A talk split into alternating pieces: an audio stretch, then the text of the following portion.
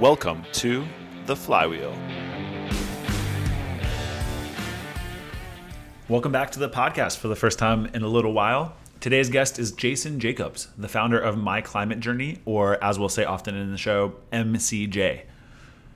MCJ is an organization that is taking a unique approach to tackling climate change. Before MCJ, Jason started and sold a popular run tracking app called Runkeeper. In this conversation, we talk about the climate problem at large, why he's so optimistic, how MCJ works in all of its different components, and how each of you can get involved. I was super excited to have Jason on the show, and I hope you enjoy our conversation. Jason, thanks for coming on to the Flywheel podcast. Thanks, Jake. I'm excited to be here. It's been awesome watching you and your journey through MCJ the last couple years. I've been a fan of the podcast, I think, from pretty much from the very beginning. So really cool to see how it's growing, how the community's growing. Sounds like you have a lot going on. So I'd love to just break it down, talk about the different components of what the MCJ universe looks like and how they all fit together. But before we get into MCJ, I would love to go back to the beginning before MCJ. You were the CEO of an of a running tracking app that sold. Love to just go back to then and talk through the personal journey of being a CEO of a company, suddenly like working for a company that acquired you, and how you started thinking about the next steps in your career and what you wanted to do next. Yeah, so I was the founder and CEO of Runkeeper. We were one of the first apps in the App Store back in 2008, and that was, I guess, an eight or nine year journey. We raised several rounds of institutional financing as a first time founder. I made a bunch of mistakes, had somewhat of a bumpy ride, but ultimately learned a lot and built a product that was used by a lot of people and a community that was wrapped around the product that was pretty passionate and a great team. And we were acquired by ASICS, the big global sneaker company based in Japan. And I ran digital at ASICS for a couple years, and uh, that was a great experience. Learned a lot there as well, and and also just pretty proud of how the integration went and how succession went. And by the time I left, there really wasn't a lot for me to do because the team was essentially the consumer IT group for this big sneaker company. And, and my COO from before the acquisition was the head of that team. And I didn't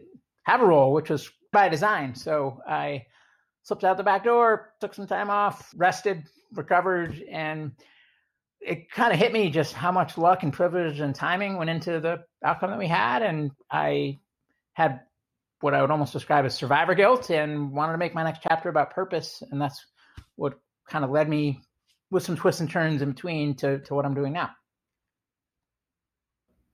Awesome. And I think there was before MCJ, there was another like a climate oriented startup you started and then shut down. Is that correct? Is that something you, you like to talk about or can describe what the thought was there? And, and... Oh, I'll talk about anything. Yeah, that was called Two Way Labs. It wasn't climate focused. It I had looked at climate and it certainly felt like an important problem, but it wasn't obvious to me how my skills were transferable, and it wasn't obvious to me that it was going to be an area that would give me energy or that I'd be particularly good at doing stuff in, especially given how long it takes to bring about any real change. It takes like sustained focus over a long period of time. And I, I just wasn't sure I had in me with climate. So I talked myself into doing something that wasn't climate and got the band from Runkeeper back together, got uh, a few VCs uh, to. I mean, it wasn't really a company; it was like an expedition with a bank account. We we had a an emerging media format we were going to apply to different verticals and build like a tech enabled content portfolio. And as I was going through the motions to get that going, the IPCC report came out, the one and a half degree report, and the symptoms were becoming more visible and obvious. The scientific community was foaming at the mouth.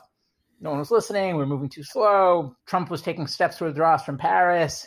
So I was just getting kind of pulled more and more into climate and, and ultimately just realized it's where I needed to be. So in late 2018, we had just raised a little bit of money to get going. I didn't even have a deck or uh, a even a, a, clear vision. It was almost, yeah, I mean, it was expedition with a bank account as I described, and I still had almost all the capital, more than ninety percent of it in the bank. Just give that back to investors. Came back into climate with a vengeance, with all the same concerns about where I would fit, but a lot more determined to figure it out. And this time, instead of looking for a company to start or something to do, I said, I'm just going to put me aside and I'll figure out where I fit later. I'm just going to start learning. So that's where I started in late 2018. And then it's been a very organic process over the last few years and un- unscripted as well. Yeah, that's that's definitely something I want to dig into a little bit. I, I definitely started this off as an open-ended exploration. Started publishing podcast episodes where you basically interview people who are working in some capacity to address these issues. Do you now that it's been about two and a half years or so, do you still see it that way as an open-ended exploration, or do you think there's at this point in your mind more of a clear vision or outcome that you're working towards? Well, it's more like a life's work kind of thing. Work kind of thing. I mean, the outcome is to have the biggest impact on climate change that we can and to build a bigger and bigger tribe of people who feel the same and then provide picks and shovels to help each person on their own climate journey and to help collectively for us to swing as big a bat as we can to help address the problem and accelerate the transition. There's three legs of our stool. There's media, there's a, there's a podcast and a newsletter, there's a, a big member community that pay, that pays dues, and there's uh, and there's a fund um, that invests in climate tech startups. We're not a venture capital firm. We're not a media company, and we're not a member community. We're this like weird hybrid of things. And directionally, we might have other buckets as we grow. We're not any of those things. We're MCJ. Like we're this tribe of people that's trying to help address climate change. And so I think the mix of things that we actually do is going to constantly evolve over time. But collectively, we're building a tribe of people that are working together to accelerate the transition to a more sustainable and equitable world. Let's go back to the beginning of MCJ. You started with a newsletter and a pod, like it didn't start with this tribe of people. It started as, as you. So we'd love if you could just walk us through the timeline and how these evolutions happened over the past couple of years. Yeah. First, I just started reading. And when I read things that sounded smart about climate, I would just, for example, reach out to the author and ask them if they'd be willing to chat with me. And or if they mentioned a company that sounded interesting or an organization that was doing interesting work or they quoted a research paper i would look who the authors were things like that. And i was just reaching out to everybody. And and then i would just say hey like i you know what i just told you i had this startup sold it want to make my next chapter about purpose. Can't imagine a more purposeful area than climate change but i'm early in trying to figure out one i'm trying to learn and two i'm trying to figure out how I can help. Would you be willing to chat with me? So I would talk to those people and they would say, keep me posted on your progress. So once a month, I started sending an email just saying, hey, like in this month, here's the ground I covered. Here's some of the things I learned. Here's some of the things that were surprising. Here's some of the new questions I have. And here's some of the areas I want to tackle next. And I would get a wave of new introductions every time I sent out one of these newsletters. And then with their opt in, they would get added to the distribution list. And then after a few months of that, people increasingly from my old technology industry life would reach out and say, Hey, I heard about what you're doing. I feel similarly. Where should I start? What should I read? Who should I talk to? And I said, Whoa, I don't know, but I'm having all these great discussions every day. I wish you could be a fly on the wall to learn from the people I'm learning from. So that was the origin of the podcast was essentially just to record the discussions I was already having and start building a knowledge repository for those that came after me. So now I'm more than 200 episodes in. And as I got down that path, my inbox started filling up with people grateful for the show. And those people were binging on the show and using it as an invaluable learning tool to get them up to speed.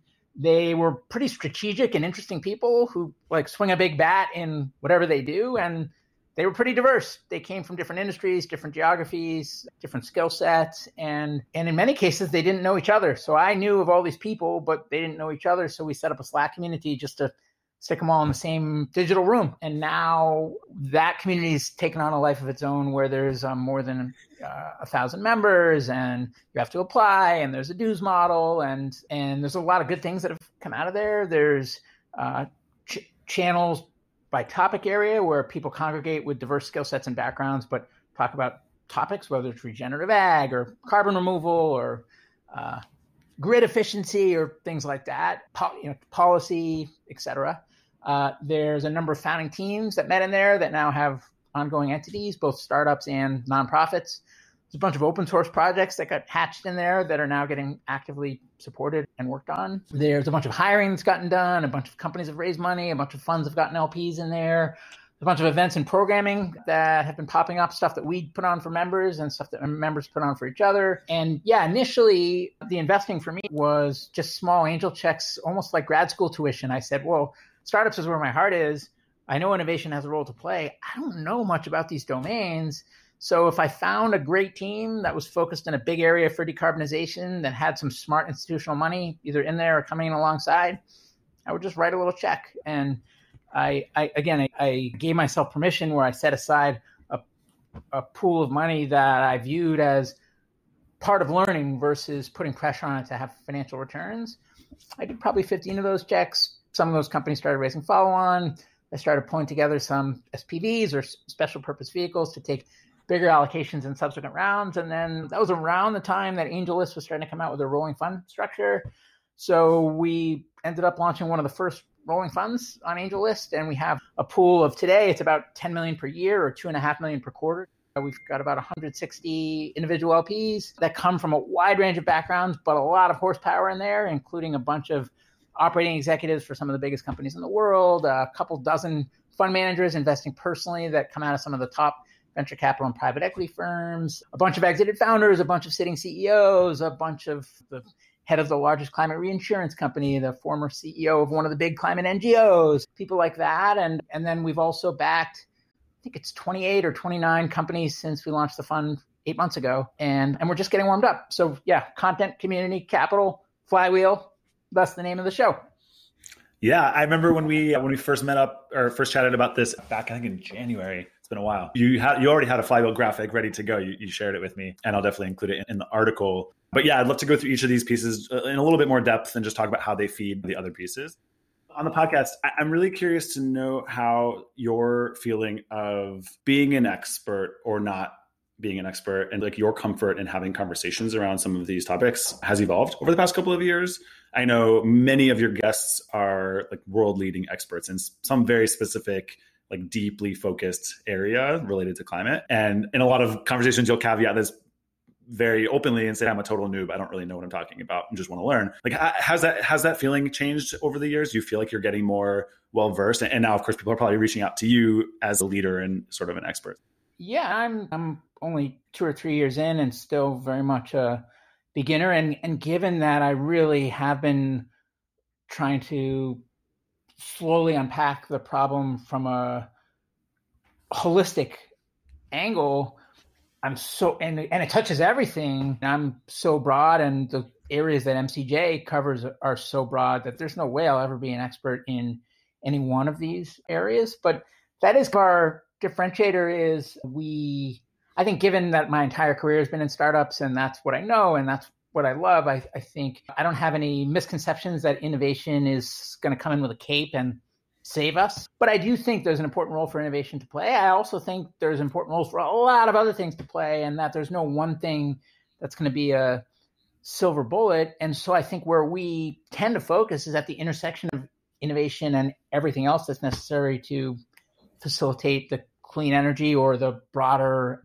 you know transition of our global economy to decarbonized and more sustainable. Um, and and so very much a learner covering tons of topics that i know very little or nothing about. And i don't think i'll ever lose that given how broad it is. That being said as we do more of them, I can start to say, critics of the thing you're doing say this. How do you respond to them? I'm not saying that. I'm just a newcomer trying to learn, but that's what they say, and I'm just trying to get to the truth. What do you say to them? Or, or hey, what you're saying actually sounds a lot like this discussion I had over here with this person doing something different in an adjacent area. Like, are are there parallels? Is that a good comp for what you're trying to do? So I think there's more kind of anecdotal learnings I can start incorporating, but still very much coming at it from a beginner mind. And so, how have you seen the community and the investing side either themselves improve as a result of the podcast or vice versa, improve the podcast? All kinds of ways. We get stories almost every day just from within that. When I say the community, it's the member community, it's the guests from the show, it's the audience, it's the fund LPs, it's the portfolio founders, it's random climate people doing it's it's community in the broader sense versus just like the dues paying members. But we'll, we'll get a story of, hey, like you're I I had climate on my mind. I didn't know where to start, and your shows helped me realize that I don't need to wait till I'm an expert. There's a role for everyone to play. And since I started listening to your show, I've listened to 30 episodes, and I've done this, and I've done that, and and actually, just an update, I just ended up taking a job at a climate focused company. So stories like that, stories like, hey, I listened to this guest on the show, and fell in love with what that company was doing and reached out to them and they just hired me. Stories about co-founders meeting within the community, stories about I'll have a guest on the show and maybe they work at a big company and then we'll invest in a startup and that startup is trying to do business with that big company and will facilitate an introduction and it'll make sense for everybody. And then a business relationship will form through our introduction. What are other examples? We've had guests come on the show and then we've invested in their companies because after spending an hour with the founder and doing a deep dive, fall in love with the vision, have a great rapport with them, someone we want to be in business with, you start a series of subsequent discussions and ultimately invest. I mean, those are just a few examples, but but we will bring a guest on that's like the head of an NGO, and then we'll either have a startup that's within the member community or one that we've invested in who maybe is doing something in that area but wants to talk to the people at that NGO who who are doing the research in that area that that startup is focused on. We can facilitate that connection. We've had guests come on the show and then they said, "Hey, I came on the show and then the next week the climate policy person for this elected official reached out after listening to the episode and we just had an amazing lunch. So stories like that. It's not a huge audience. We'll never be like Joe Rogan or something, but it's a very strategic audience and they're very engaged. And so we punch above our weight class in terms of being able to facilitate mutually beneficial connections because it is just so mm-hmm. engaged, so strategic, and so targeted. You mentioned earlier the, I guess, overarching mission, if you want to use that term, is just have the biggest impact possible. Do you th- have one or two specific ways in which you measure might be the wrong word, but measure or like estimate the type of the, the magnitude of impact that the collective MCJ world is having today and can have in the future? Not when it comes to like gigatons of carbon, but for example, those anecdotal stories tell us that we're having impacts. That's not something that we measure, but the fact that those stories come in every single week and almost every day, I mean, that's good anecdotal evidence that we're uh, doing good for addressing the problem. We've also we're now deploying $10 million per year in climate focused companies and a bunch of our LPs had not invested in anything climate focused before they became LPs in our fund and then several of those have said, "Hey, your fund was the first thing I did that was climate related, but since then I've done this philanthropic thing and I co-founded a company doing this and I joined the board of that company and so it becomes like a gateway drug, if you will, to to doing more in climate. And then same thing with like portfolio founders. One founder will have a question about non-dilutive financing sources and how to go about grants and that process and reporting and tax consequences and things like that. And there'll be another founder in the portfolio that has, you know, done that for the last five years and will make that connection. Or they are selling to similar customer bases and we'll make that connection. Or one of our LPs got hired as a senior executive for a portfolio company through our introduction. It's it's mostly example based today. Directionally, we'd like to actually look at things in the aggregate from a reporting standpoint as well. We're we are there. We're doing some reporting and tracking when it comes to diversity, but we've not, for example, done any reporting and tracking when it comes to like carbon abatement. And that's a, that's a hard thing for early stage companies, but we think that potentially there's an opportunity for us to take a leadership role in helping define that type of thing as well. Mm-hmm. Yeah, absolutely. On the investing side, I, I, was rereading the you put out a Medium poster announcing the fund in October last year or something like that, and you said something interesting in there about how when you first started off with the MCJ journey, you were skeptical of the role startups might have in this whole thing, and that over the past couple of years you've become more convinced that startups do have a role to play, which I'm sure was great for you as a startup person in general. But but would love to hear what changed your mind about that topic there's some pretty loud voices of veterans that have been working in climate for a long time. And so when you first come in and you start learning about climate, these people, their messages beat you over the head with this very like decisive and convincing, and it's got to be this way. And and I've just found as I've learned for myself, there's for one thing, you'll learn that those messages oftentimes contradict each other from different experts who or quote unquote experts who disagree with each other. So you have to form your own mm-hmm. worldview. But the other thing is that sometimes conventional wisdom, like for better or for worse, or for right or for wrong, I just don't necessarily agree with as I get myself up to speed. And and so one thing that you know that that was beaten over my head when I came in was that deployment's the only thing that matters. We only have 10 years and like early stage innovation, there's just no place for it and you can't call it a climate thing. And like I just fundamentally disagree. It's not that I don't think that we're under time pressure. It's not that I don't think that we should be doing all the things that can have the biggest impact in the short term, but I think that one, there's things we can do on the innovation side that can have a big impact in the short term. And two, we should be doing things that are just the right long term things to do too. Like, it's not if we get to 10 years, the world blows up and it's game over. It, it's more like a slider where it's like, you know, things will get worse. And with that comes consequences. But it's just more, it's more fluid than that. And I think everything matters. Activism matters education matters, policy matters, our democracy matters, capital sources matter, the role of big companies matters, the role of employees within those big companies matters, the role of philanthropy, and it, it, it it all matters. And so take big oil. There's people that say we need to divest, and there's other people that say actually we need to have shareholder activism and exert pressure from the inside. And so if we divest,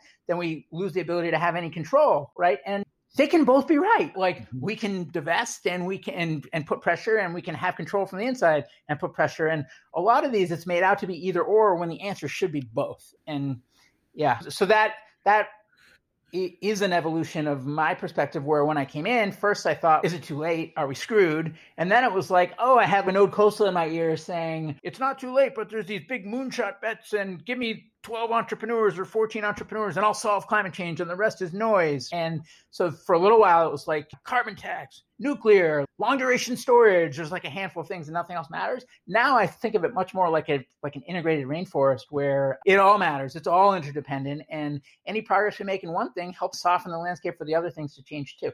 I'm I, like for sure not well equipped to have like deep conversations about climate in, in, any way whatsoever. But having read a little, the little that I have read and, and reading things like the drawdown report, for example, I think one thing I was really struck by is how that breaks down all of the like 100 top contributors to the problem and like even the biggest one is single digit percentage points right not no one thing if you solve it is going to solve the whole problem and so you really do need hundreds of thousands of people or just a huge array of things happening all at once working towards very different disparate goals that kind of all connect on some level yeah, and when people people say moving atoms is the only thing that matters, there's no role for digital to play. Like that's just silly. Like like there's digital things that can help facilitate moving more atoms, for example. It's like it so sometimes people just have these kind of rigid views of the world and it does take some new blood and beginner mind coming in to just think different but other times that deep institutional knowledge is invaluable and without it can lead that newcomer to make you know unforced errors like avoidable mistakes that that they wouldn't have made if they had some of that history and mm-hmm. scar tissue and institutional knowledge. So you need both and they need to play nice together, but it, it's a challenge to figure out which are the elements of the institutional knowledge, for example, that should be foundational and which are the ones that are actually harmful and more like PTSD. And then which are the elements of the beginner's mind that are like the unbridled optimism we need to bring about progress, and then which are the ones that are just going to bring about like beginner mistakes. And that's a constant tension and struggle. But the answer is somewhere in between, and it's not all this way or, or all that way, like many people try to cast it. Before we move on from MCJ, just one, one last question there. You've got this three legged stool, these three pieces all kind of feed each other in some in, in various ways. How do you think about prioritizing among the three? Where do you spend your most time? Or do you think one of them has more leverage than the others? To, if you pushed on it harder, it would spin the whole thing faster? Or is it pretty evenly distributed amongst the three? Yeah, I think it's important that they grow in equilibrium. That doesn't mean at any given time that's exactly how we're uh, resourced, but directionally, for example, without the content and community, I don't think we should have a fund. And without the fund, I don't think we could be doing everything we're doing in content and community because the fee from the fund, it, it, I mean, it'll take time for that fee to ramp up the way it, it's structured, but so we're still on a shoestring. But directionally, as that as the fund matures, that fee is actually much bigger than the member dues, for example, at least today. And so if we actually want to be able to invest in the content and community, we need the fund, right? And then the fund is mm-hmm. where, at least today, where the upside comes from. We don't think we're going to build like a, a big venture backed media company or something. We don't think that would be the right answer if we're optimizing for impact with, with the community and with the pod. So yeah, it's a delicate balance, but we're trying to build a new kind of thing where it is a flywheel where they feed each other. And there are some kind of tricky areas to tap dance through as it relates to incentives and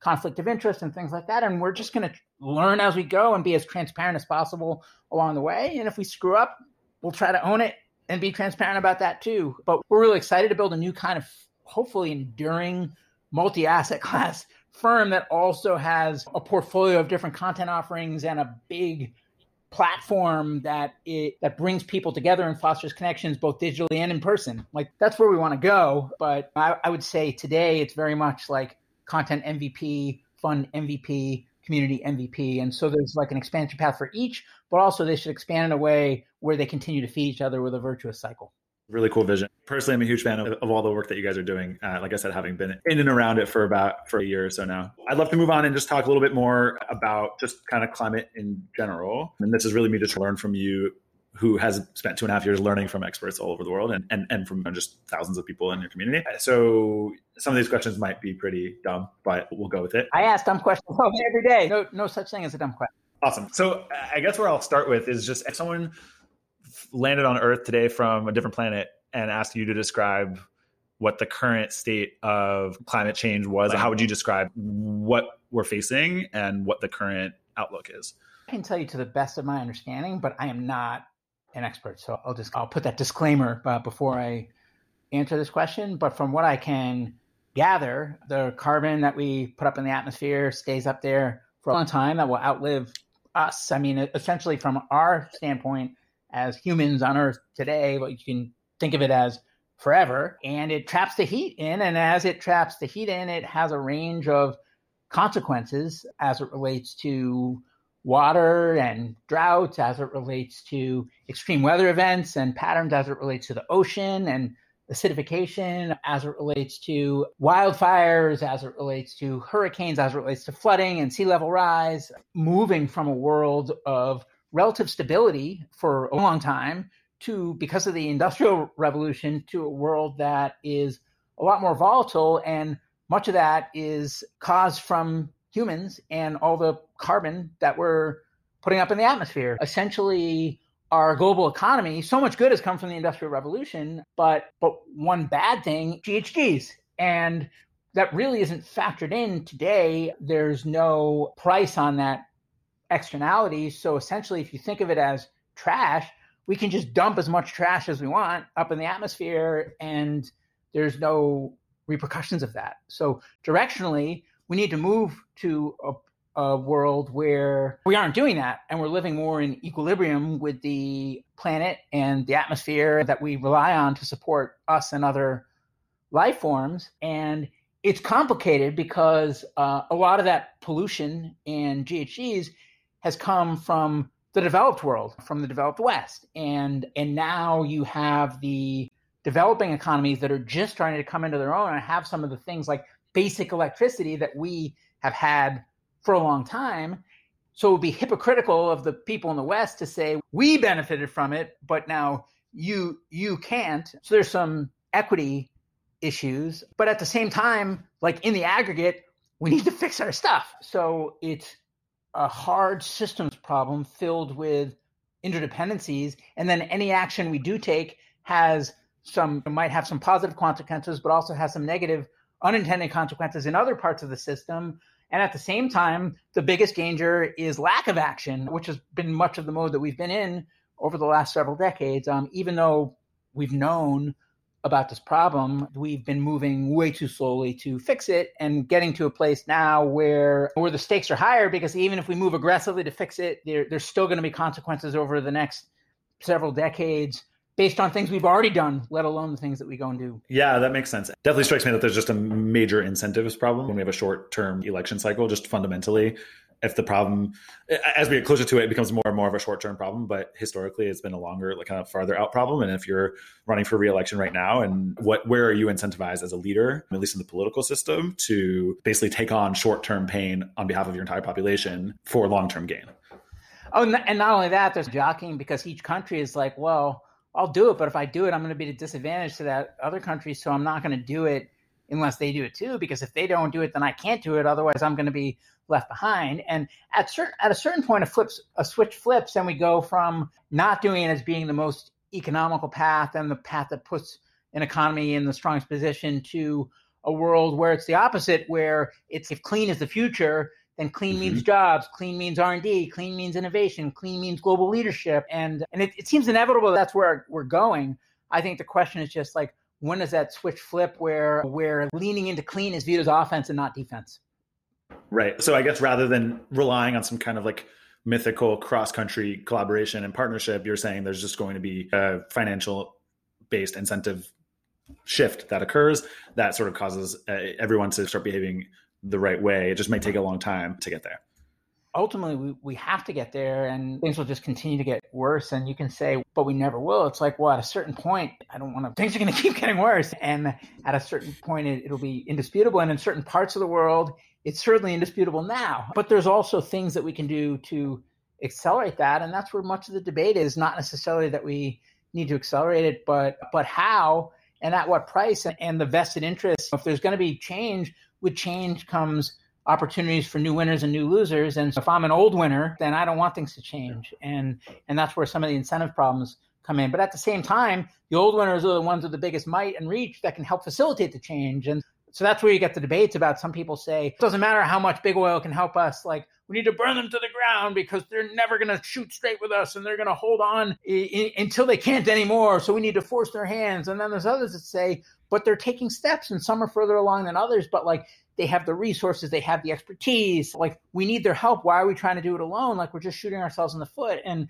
I think there's some elements of merit to to each of those perspectives. And so so many other things. The truth is, is at least to me, seems like it's somewhere in the middle. Yeah, I, I think that's probably true. I would love to ask you about optimism in the face of this thing. You definitely take a very optimistic kind of tone when you talk about it. Um, I think part of that's just who you are, but also maybe just not being optimistic is is so unproductive that if your goal is to have an impact, that then, then you're like forced into being optimistic. But like, how? I guess just starting off, like from maybe from one to ten, like how optimistic are you? I don't even really know the right way to phrase this question. People talk about averting the worst case, so maybe that's the right framing. But like, how optimistic are you that we can?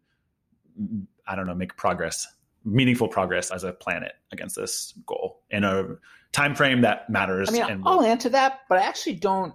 I don't necessarily think it matters in the sense that if if there were no shot, like I'm not going to give up. I'm going to still get up every day, and I'm going to do everything I can, and I'm going to try to leave it on the field to to avert the crisis and minimize the collateral damage and the unnecessary suffering that might occur. And and if it's very achievable, like that doesn't mean we should get complacent or move slower because it's oh it's solved and we're moving on to the next thing. It's it's very achievable. It's still going to take a lot of hard work, and we're at the front end of that journey, and so we should still be pushing as hard as we can, no matter how optimistic you are or you're not. Like the answer should still be to get up every day and do everything you can. Now, for the people that aren't in a position to do that because they're trying to figure out like how they're going to feed their family today, that's understandable. But for people like me that aren't in that position, I feel like we have a duty to do everything we can for so that in the long game we leave the planet as habitable and viable and prosperous for as many people as possible as we can. And that's you know just a duty that i feel and and a way that i'm going to try to make my mark with the with the years that i have left. So is it going to be hard? Yeah. Can we do it? Yeah. Is it going to get ugly? Probably but does that mean we don't even try? Of course not. So every day I'm just going to get up and do the best I can. And however optimistic or pessimistic I feel doesn't really matter because I just still get up and do everything I can every day. That, that's how I look at it.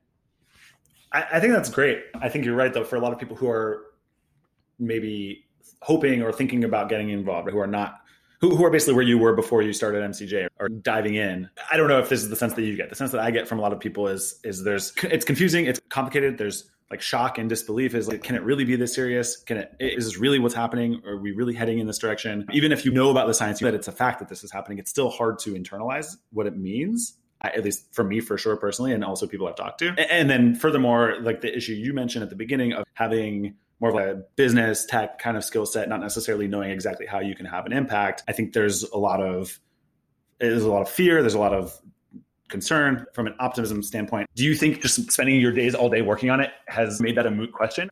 When I wasn't working on it, I, I still knew it was there. And so I could try to block it out of my mind and pretend I didn't know about it and go back to life as normal.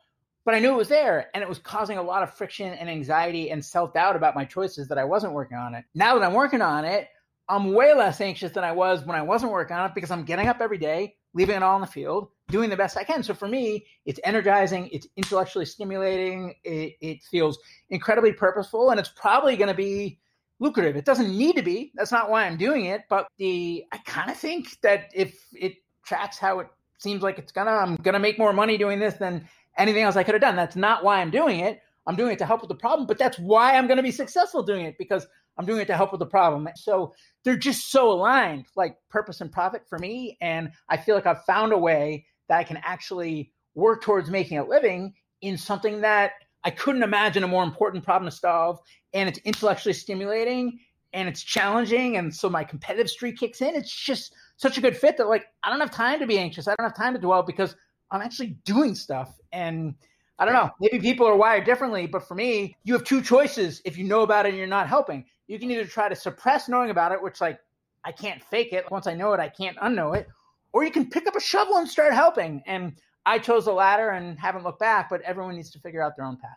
The world that you're building is hopefully helping allow people to figure out how to pick up a shovel and where to dig and all of that stuff, which is probably more impact than you could just have on your own. Is sort of unlocking other people from having their own impact. And so I think it's it's a really amazing like downstream effect of this whole thing. If we have an LP who's like a C-level executive at a huge company, we have a bunch of those, right? Maybe this is the first thing they've done for climate, but then by seeing the companies we back, by seeing the evolution in the community, by seeing our progress, by seeing what we learn along the way, et cetera, then they, they might start with their wallet making a small investment in our fund. But the next thing you know, they're like, hey, like maybe my company should be doing more. What can I do to get my company moving? And then let's say they go down that path. They're like, it's great that we're doing it, but like our whole competitive set is not. How do we help get the others on board too? Is there some kind of coalition we can build? So oftentimes like a small action and just taking that first step can then spiral and lead to a bunch of other things. And the most important thing is just start. And so, in many ways, that's what MCJ is just for a lot of people. It's just that first step. Amazing. Thank you for all your hard work. You are definitely inspiring thousands of people to take the first steps in their own climate journeys. Uh, last question before we wrap up. So, you now have over 200 episodes plus the community. If someone listening to this is hearing about MCJ for the first time, where do you suggest they should get started? The biggest thing is that they shouldn't overthink it. They should just give themselves the permission to focus on the things that are intellectually interesting and come to them without friction. It's not like taking medicine. They shouldn't force it. They should just peruse the list of episodes and they should just start with the one that they're most interested in hearing about. Uh, and if the pod is working, they can keep listening to more episodes. If they prefer to read a book or have discussions in person or do a side project or whatever it is big things, small things, formal things, uh, more of a meandering process. Every person's journey is different. And I think the key is just for each person to figure out what's going to work for them and do that and give themselves permission to just follow that path, even if it's a path that is less obvious to everybody else. Fantastic. I hope this podcast plus the article coming out shortly will drive at least a few people to check out MCJ and get started, and hopefully, in a small way, have its own little impact that has unknowable consequences. Jason, it was such an honor that you agreed to come onto the show. It's been a pleasure talking to you and having you on. Uh, really excited to to keep track on how MCJ progresses, and good luck with everything. Thanks, Jake. It was awesome to be here, and a big honor, and a treat to be on the other side of the microphone for once. That's it for this episode of the Flywheel. Thank you so much for listening. If you made it this far, I'd love to hear what you think about this episode and anything you'd like to hear more of in the future. You can find me on Twitter at, at Jake underscore, which is J A K E S I N G underscore.